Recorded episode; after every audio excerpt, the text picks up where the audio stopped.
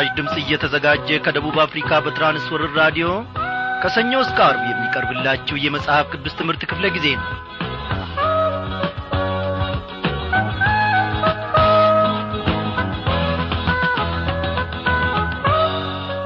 ታላቅነቱ አምላክነቱ ገናናነቱ ይቅርባይነቱን ለዘላለም የማይገረሰስ የዘላለም አምላክ እግዚአብሔር አምላካችን የተመሰገነ ይሁን። እኔና እናንተም በያለንበት ስፍራ በሰላም ውስጥ ጠብቆን እንደ ገና ደግሞ በዚህች ምሽት በራዲዮናችን ዙሪያ በአየር ሞገድ አማካኝነት እንድንገናኝ ፈቃድ ሆኗልና ጌታችንን እጅግ አድርገን እናመሰግናለን። እንደምናመሻችሁ በጌታ የተወደዳችሁ ውድ አድማጮቼ ዛሬም እግዚአብሔር አምላካችን ረድቶን እነሆ በራዲዮናችን ዙሪያ አንድ ላይ በመሰባሰብ ከቃሉ ማድ አንድ ላይ እንካፈላለን። እግዚአብሔርን ምን ይሳነዋል? እየመገበን እያስተማረን በእምነታችን እንድንበረታ ወተት ከመጋት አጥንት ወደ መቈርጠም ደረጃ ከፍ እያደረገን ነው። ስሙ ይክበር ይመስገን። በዛሬው ምሽት ክፍለ ጊዜ ጥናታችን እንግዲህ ተከታታዩን የዕብራውያንን መልእክት ጥናታችንን እንቀጥላለን እንደ ወትሮ ሁሉ በማስቀደም ዝማሬ እንጋብዛችኋለን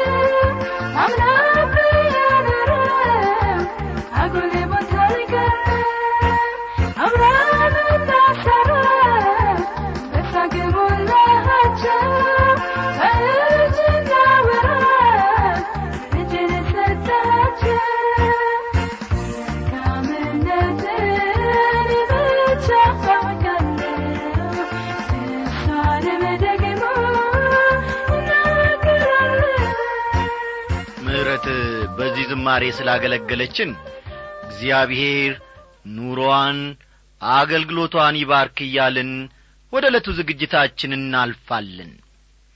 እግዚአብሔር አምላካችን ሆይ በዚህች ምሽት ደግሞ በተሰበረ ልብ በተንቀጠቀጠ ልብ ኖ እግዚአብሔር ሆይ አንተም በሚያፈቅር አንተም በሚወድ ልብ ወደ አንተ ጸጋ ዙፋን እንቀርባለን መልካምነትን የማትቀይር በጎነትን የማትሽር። እግዚአብሔር አባታችንና አምላካችን ሆይ እናመሰግንሃለን። ነፍሳችን አንተን ወዳ በአንተ ላይ ተጠግታለች በአንተ ላይ ተመክታለች በአንተም ተስፋ ታደርጋለችና። ኖ አንተ የዘመናት ሁሉ አምላክ ነ ጊዜ አይሽርህም ቀናት አይለዋውጡህም ሁኔታዎች ሁሉ ጌታዬ ሆይ አንተን አይቀይሩም። ስለዚህም ደግሞ እጅግ አድርገን እንወድሃለን። በዚህ ሁኔታዎች በሚፈራረቁበት በዚህ ሁኔታዎች በሚለዋወጡበት በዚህ ተለዋዋጭ በሆነች ዓለም ውስጥ ስንኖር ሳለ የማትለወጠውን የዘላለሙን አምላክ አንተን ይዘን መደገፊያችንና መኩሪያችን አድርገንህ በሰላም እንወጣለን በሰላም እንገባለን። እግዚአብሔር ሆይ ለዘላለም ክበር የተመስገን። ከወደቅንበት ያነሳህን ሰው እኛን ከረሳበት ቦታ እግዚአብሔር አንተ ያስታወስከን። በልጅህም በጌታ በኢየሱስ ክርስቶስ ደግሞ የታደግከን አንተ ነህና እናመሰግንሃለን። አቤቱ አምላካችን ሆይ በዚህች ምሽት እንኳ የሚቅበዘበዙ ብራቸውን ሀብታቸውን በመደመርና በመቀነስ የሚጨነቁ የሚባዝኑ። ስለ ነገው ደግሞ እነሆ ጌታዬና አምላኬ ሆይ የሚያሰሉ እነሆ የሚጨነቁ ብዙዎች አሉ እኛ ግን እግዚአብሔር ሆይ ዘላለማዊውን ዙፋንህን በማሰብ እነሆ እግዚአብሔር ሆይ ዘላለማዊ ምሕረትህንና በጎነትህን በማሰብ እንደሰታለን። አንተን ተስፋ እናደርጋለን። ምሕረትህ ይቀንሳል ብለን አንሰጋም። ቸርነትህ ይጐላል ብለን አንጨነቅም። እግዚአብሔር አባቴና አምላኬ ሆይ ለተሰማ ደግሞ ምሕረትን ያበዛለታልና ለእኔ ግን እነሆ እግዚአብሔር አምላክ ምሕረቱን ያሳንሳል ብለን ምንም የምንሰጋበት ምንም የምንቀና በት አንዳች ነገር የለም። እግዚአብሔር ሆይ ጽድቅህን ደግሞ እንዲሁም የጽድቅህን ፀሐይ በሁሉም ላይ እኩል የምታበራ የችርነትህን ዝናብ በኩል ደረጃ እግዚአብሔር ሆይ በልጆች ላይ የምታዘንብ አንተ ነህና ጌታዬ ሆይ እጅግ እጅግ አድርጋ ነፍሳችን ትወድሃለች። ጌታ ሆይ በዚህ እምነት ደግሞ ለዘላለሙ መኖር እንድንችል እጃችንን ያዝ።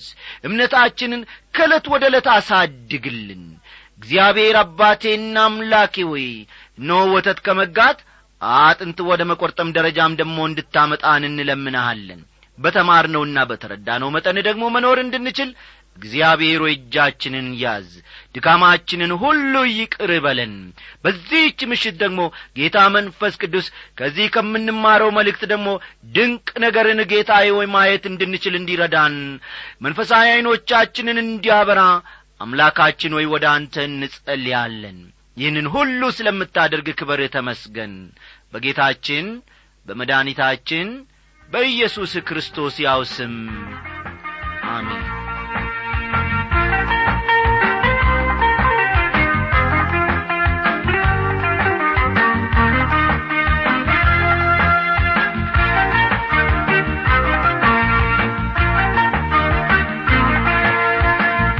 አድማጮቼ እግዚአብሔር ይክበር ይመስገን። ፈቃዱ ባይሆን ኖሮ መች በዚህ ሁኔታ እንገናኝ ነበረ? እናንተንም በያላችሁበት የጠበቀ አምላክ እኛንም በዚህ በሰላሙ ውስጥ ጠብቆናል። ባለፈው ክፍለ ጊዜ ጥናታችን እንግዲህ ከብራውያን መልእክት ምዕራፍ ሁለት ጌታ ከክብሩ ዝቅ ማለቱን የሰውን ሥጋ በመልበሱ ከመላእክት ዝቅ ማለቱን በድንግል ማርያም ማኅፀን ውስጥ ሰው ስለ መሆኑ የእኛን ሥጋም ስለ መልበሱ እንዲሁም ደግሞ ክርስቶስ ለሰዎች የእግዚአብሔርን ማንነት የሚገልጥ በእግዚአብሔር ፊት ደግሞ ሰዎችን የሚወክል ነው ካል በኋላ ክርስቶስን በተመለከተ ከዕብራውያን መልእክት ሁለት ነገሮችን እንመለከታለን። እነርሱም ጌታ የእግዚአብሔርን ማንነት ለሰዎች የሚገልጥ መሆኑን አንደኛው ነው ማለት ነው። በሁለተኛ ደረጃ ደግሞ ኢየሱስ ክርስቶስ በእግዚአብሔር ፊት የሰው ልጆች ተወካይ መሆኑን እንመለከታለን ማለታችን የሚታወስ ነው። እግዚአብሔር እየተመሰገነ ይሁን። ጌታችን እንግዲህ እነዚህ አሁን ከላይ የጠቃቀስናቸውን ነጥቦች አንድ በአንድ እንድንመለከት ረድቶናል። ዛሬም የዚያኑ ቀጣይ ክፍል ይዘንላችሁ ቀርበናልና መጽሐፍ ቅዱሶቻችሁ ገለጥ ገለጥ አድርጋችሁ ዕብራውያን ምዕራፍ ሁለት ቁጥር ስምንትን አውጡ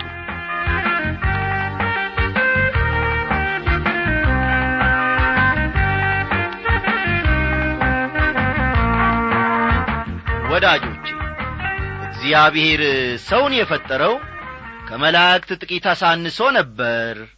መዝሙር ስምንቲም በሚገባ ይገልጸዋል።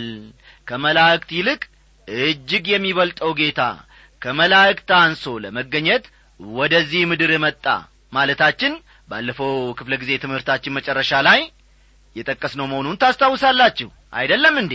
ቀጠል አደረግንና መልአክ ሳይሆን ጌታችን ሰው ሆነ። ይህም የሆነው ስለ እግዚአብሔር ማንነት ለሰዎች ለማስተማር ነበር። ስለ እግዚአብሔር ማንነት ለሰዎች ለመግለጥ ነበር። ከዚህም በላይ ደግሞ በእግዚአብሔር ፊት የሰው ልጆችን ለመወከል ነበር ኢየሱስ ይህን ያደረገው። ካልን በኋላ ወደ መደምደሚያ ላይ የሰውን ልጅ በተመለከተ እግዚአብሔር መጀመሪያ ስለ ነበረው ዓላማ ሲያመለክት ሁሉን ከእግሮቹ በታች አስገዛህለት ይላል። አንድ ቀን ጌታ በዚህ ምድር ይነግሳል ያኔ ሁሉም ነገር በቁጥጥር ስር ስለሚሆን ሕመም ወንጀል ወይም ወይኒ ቤት በፍጹም አይኖርም ማለታችን የሚታወስ ነው። ይህ እንግዲህ ያለፈው ክፍለ ጊዜ ጥናታችን መቋጫ ወይም መደምደሚያ ነበር ማለት ነው። እስቲ የዛሬውን ትምህርታችንን ደግሞ ቁጥር ስምንትን በማንበብ እንጀምር እንዲህ ይላል ሁሉን ከእርሱ በታች ባስገዛ ጊዜ ያልተገዛለት ምንም አልተወምና አሁን ግን ሁሉ እንደ ተገዛለት አናይም ይላል።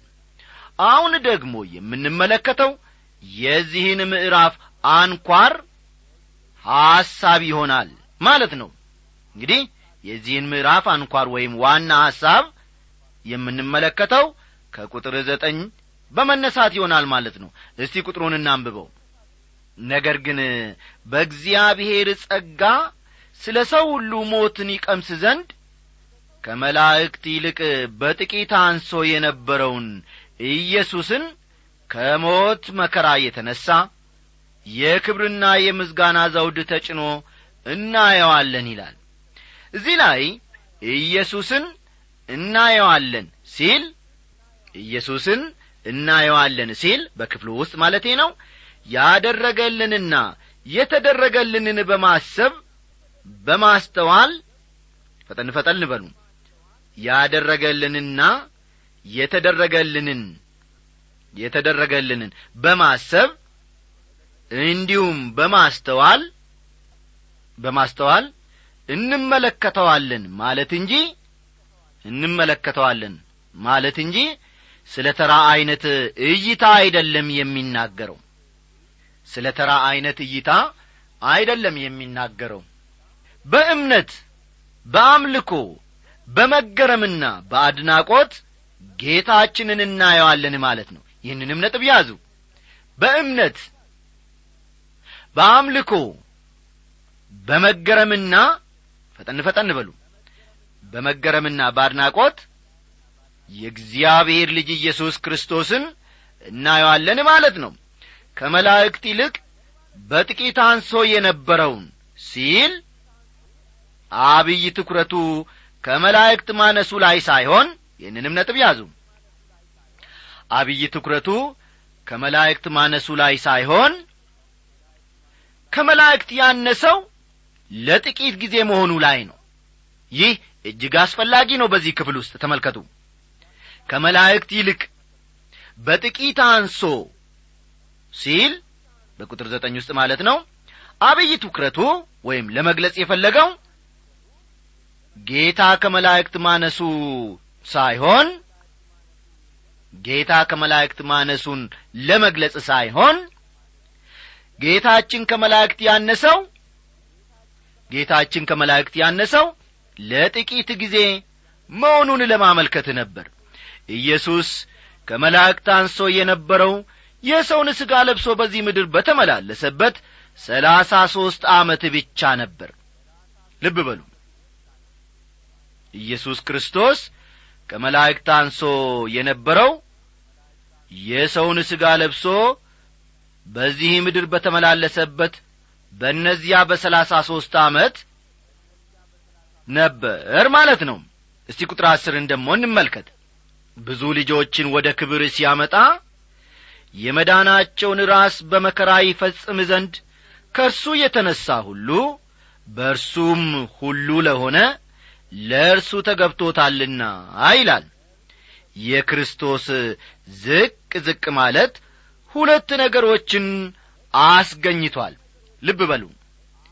የመድኃኒታችን የጌታችን የኢየሱስ ክርስቶስ ዝቅ ዝቅ ማለት ሁለት ነገሮችን አስገኝቷል የመጀመሪያው ወይም አንደኛው የበለጠና ፈጠን ፈጠን በሉ የበለጠና የላቀ ክብር ለክርስቶስ አስገኘለት። የበለጠና የላቀ ክብር ለክርስቶስ አስገኘለት።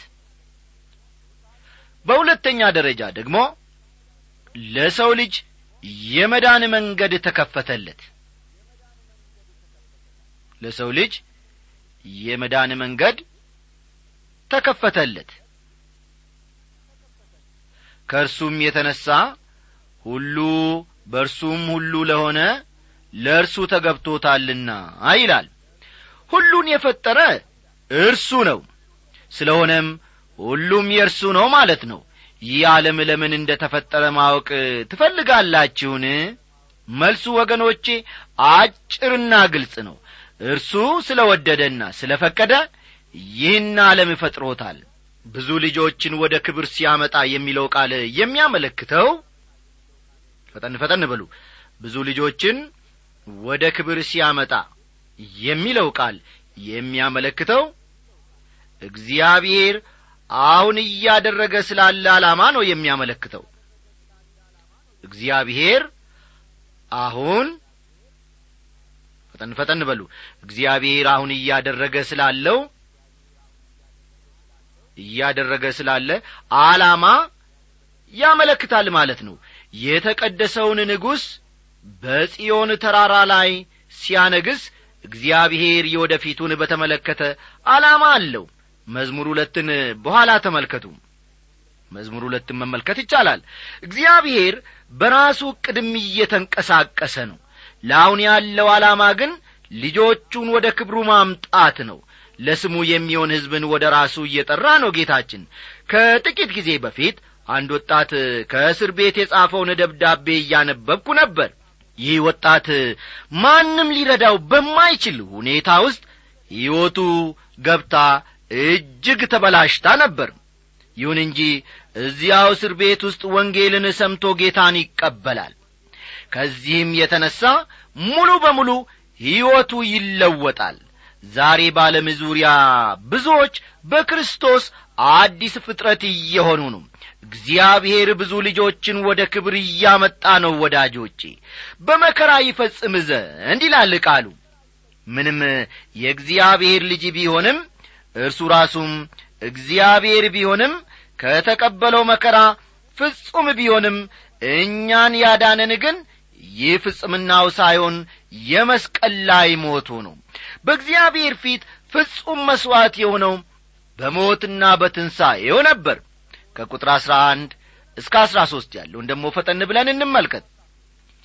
የሚቀድሰውና የሚቀደሱት ሁሉ ከአንድ ናቸውና ስለዚህም ምክንያት ስምህን ለወንድሞቼ ነግራቸዋለሁ በማኅበርም መካከል በዜማ አመሰግንሃለሁ ደግሞም እኔ በርሱ እታመናለሁ ደግሞም እነሆኝ እኔን እግዚአብሔር የሰጠኝንም ልጆች ሲል ወንድሞች ብሎ ሊጠራቸው አያፍርም ይላል። ቅድስናን በተመለከተ አብዛኛው ሰው ያለው አስተሳሰብ የተሳሳተ ነው። ቅድስና ማለት ጥሩ ሰው መሆን ማለት አይደለም። ልብ በሉ። ቅድስና ማለት ጥሩ ሰው መሆን ማለት አይደለም። ቃሉ ከመንፈስ ቅዱስ ጋር በተያያዘ ሁኔታ ከቀረበ እግዚአብሔር በእኛ ሕይወት ውስጥ የሠራውንና የሚሠራውን ሥራ ያመለክታል። ቅድስና ማለት ዳግም በተወለደው ሰው ሕይወት መንፈስ ቅዱስ የሚያከናውነው ድንቅ ነገር ማለት ነው። ልብ በሉልኝ። ቅድስና ማለት እንደ እኔና እንደ እናንተ ዳግም በተወለደው ሰው ሕይወት ውስጥ ዳግም በተወለደው ሰው ሕይወት ውስጥ መንፈስ ቅዱስ የሚያከናውነው ድንቅ ነገር ነው ማለት ነው። ስምህን ለወንድሞቼ ነግራቸዋለሁ ይላል። ቀጠልም አድርጎ በማኅበርም መካከል በዜማ አመሰግንሃለሁ የሚለው የተወሰደው ከመዝሙር ሀያ ሁለት ከመዝሙር ሀያ ሁለት ክርስቶስ መስቀል ላይ ስለ ተቀበለው መከራ ከሚናገሩ ታላላቅ ምዕራፎች አንዱ እንደሆነም ይታሰባል። ጌታ ኢየሱስ ክርስቶስ ከሞት ከተነሣ በኋላ ለማርያም ወደ ወንድሞቼ ሄደሽ እኔ ወደ አባቴና ወደ አባታችሁ ወደ አምላኬና ወደ አምላካችሁም አድርጋለሁ ብለሽ ንገሪያቸው በማለት እንደ ተናገረ እናስታውሳለን። ዮሐንስ ምዕራፍ ሀያ ቁጥር አሥራ ሰባትን ተመልከቱ። እዚህ ላይ ወንድሞቼ ያለው ሐዋርያቱን ሲሆን በዚያ ጊዜ የነበሩት ሐዋርያት በሙሉ ደግሞ በትውልድ አይሁዳውያን ነበሩ። ይህን አጠንክሬ የምናገረው የዕብራውያን መልእክት በዋነኛነት ደረጃ የተጻፈው ለአይሁዳውያን መሆኑን ለማስረገጥ ነው። ቁጥር አሥራ አራት እንግዲህ ልጆቹ በሥጋና በደም ስለሚካፈሉ እርሱ ደግሞ በሞት ላይ ሥልጣን ያለውን በሞት እንዲሽር የውም ዲያብሎስ ነው ይላል። ልጆቹ በሥጋና በደም ስለሚካፈሉ የሚለው ቃል የጌታ ኢየሱስ ክርስቶስን በሥጋ መገለጥ ያመለክታል። ልጆቹ በሥጋና በደም ስለሚካፈሉ የሚለው ቃል የጌታ ኢየሱስ ክርስቶስን በሥጋ መገለጥ ያመለክታል። ክርስቶስ ባልተገመተ መንገድ ነበር ወደዚህ ዓለም የመጣው። ይሁን እንጂ ስለ አመጣጡ ነቢያት የተናገሩትን አስተውለው ቢሆን ኖሮ ስለ መጀመሪያ አመጣጡ ማወቅ ይችሉ ነበር። ቁጥር አሥራ አምስት በሕይወታቸውም ሁሉ ስለ ሞት ፍርሃት በባርነት ይታሰሩ የነበሩትን ሁሉ ነጻ እንዲያወጣ በሥጋና በደም እንዲሁ ተካፈለ ይላል። መጽሐፍ ቅዱስ ኀጢአትን የምታደርግ ነፍስ እርሷ ትሞታለች ይላልና ኀጢአትን ያደረገ ሰው በሞት መቀጣቱ እንግዳ ነገር ሊሆን አይችልም። የሰው ልጅ በመጀመሪያ በኀጢአት የወደቀው በሰይጣን ተንኰል መሆኑ ቢታወቅም ሰይጣን ግን የሰዎችን ሞትና ጥፋት አጥብቆ ይፈልጋል። ከሞት ፍርሃት የተነሳም ሰዎች ለሰይጣን ተገዢ ሆነዋል። ቁጥር አሥራ ስድስት። የአብርሃምን ዘር ይዟል እንጂ የያዘው የመላእክትን ዘር አይደለም ይላል። በብሎይ ኪዳን ዘመን ክርስቶስ በተደጋጋሚ በመላእክት አምሳል ተገልጦ እንደ ነበር ይታወሳል። ከዚህ ቀደም ይህንን መመልከታችንንም ታስታውሳላችሁ አይደል? አዎ በብሉይ ኪዳን ዘመን ጌታችን መድኃኒታችን ኢየሱስ ክርስቶስ በተደጋጋሚ በመላእክት አምሳል ተገልጦ ነበረ በሥጋ በተገለጠበት ጊዜ ግን የአብርሃምን ዘር ይዞ ነበር የተገለጠው። አስተውሉ በዚያን ጊዜ በሥጋ በመገለጡ የአብርሃምን ዘር ይዞ ነበር። ቁጥር አሥራ ሰባት ስለዚህ የሕዝብን ኀጢአት ለማስተሰረይ ለእግዚአብሔር በሆነው ነገር ሁሉ የሚምርና የታመነ ሊቀ ካህናት እንዲሆን በነገር ሁሉ ወንድሞቹን ሊመስል ተገባው ይላል ጌታ ኢየሱስ በሰው አካልና አምሳል ተገለጠ። ፊልጵስዩስ ምዕራፍ ሁለት ቁጥር ሰባት ፊልጵስዩስ ምዕራፍ ሁለት ቁጥር ሰባት የባሪያን መልክ ይዞ በሰውም ምሳሌ ሆኖ ራሱን ባዶ አደረገ ይላል። በዘመኑ በነበረው ምርጥ ቤተ መንግሥት መወለድ ሲችል ክርስቶስ በፍጹም ድህነት በረት ውስጥ ተወለደ። በድህነት ስለ ተወለደ ድህነትን ያውቃል። ወገኖቼ ማንም ሆናችሁ ምን አሁን ባላችሁበት ሁኔታ ክርስቶስ ያውቃችኋል። የሰውን ሥጋ ስለ ለበሰ ስለ ሰዎች ሁኔታ በሚገባም ያውቃል።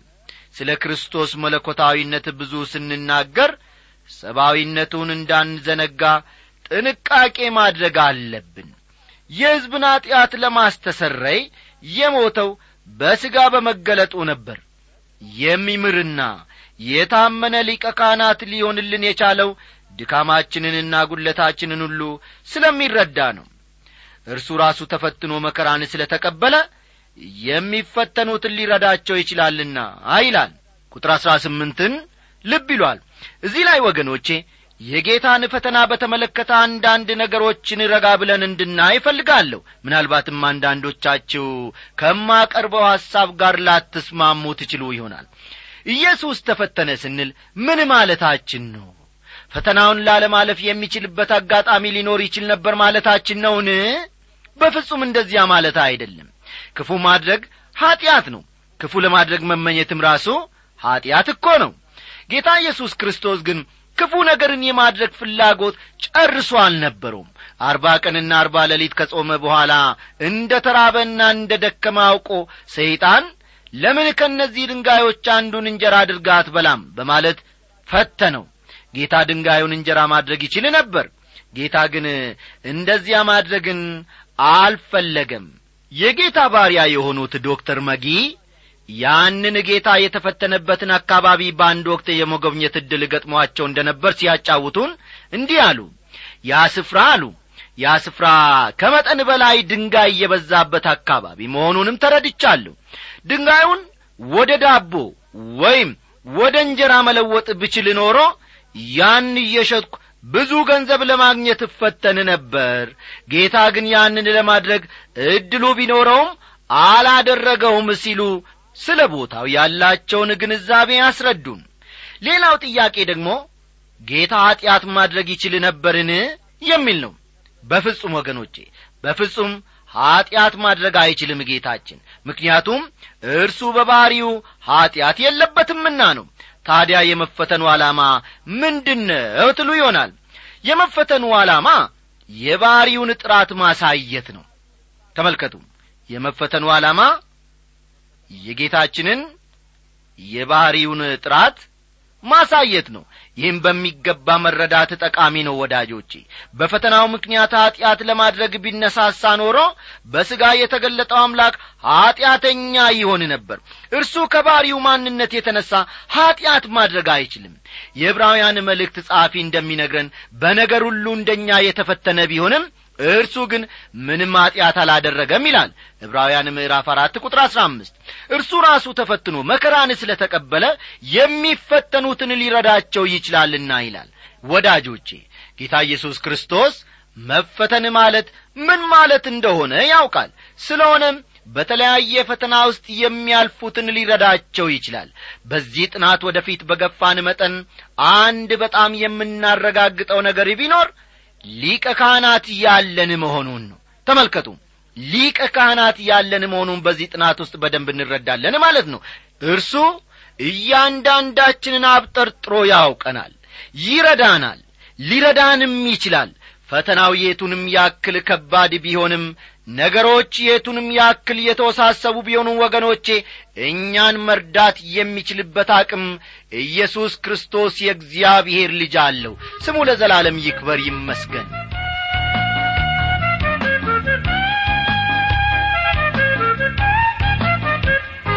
አቤቱ ምሕረት በኔ ላይ አቤቱ ምሕረት በኔ እጅጉን በዝቷል ማዳን ስራወራለሁ ስራህን በዘመኔ እያየሁ ኖራለሁ አቤቱ ምሕረት በኔ እጅጉን በዝቷል እንግዲህ ወዳጆቼ ከዚህ የበለጠ ምን እንበል? የቀረን ጊዜ የቀረን ደቂቃም እጅግ ውስን ነው። ደና አደሩልን። በቴክኒክ ያገለገለን ወንድማችን አለማየው ነው በትምህርቱ ደግሞ ከእናንተ ጋር የቆየሁት እኔ አበበ ከበደ ወርቄ ነኝ። ሰላም።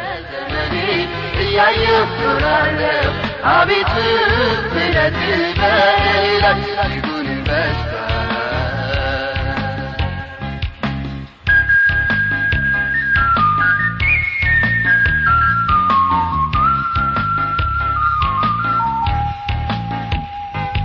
ካልታቀበ